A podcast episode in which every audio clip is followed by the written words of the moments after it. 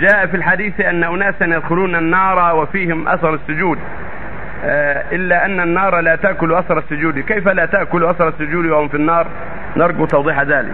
هذا ثبت عن النبي صلى الله عليه وسلم أن الله حرم على النار أن تأكل أثر السجود بن آدم، وأن تبقى دارات وجوههم، والله على كل شيء قدير، يعذبهم كيف يشاء سبحانه وتعالى.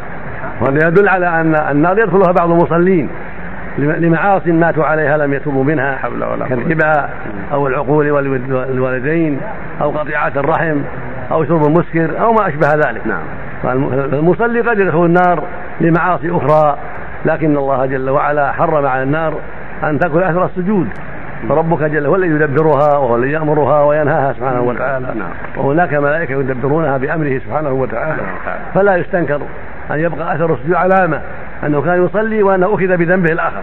لا حول ولا قوة إلا بالله.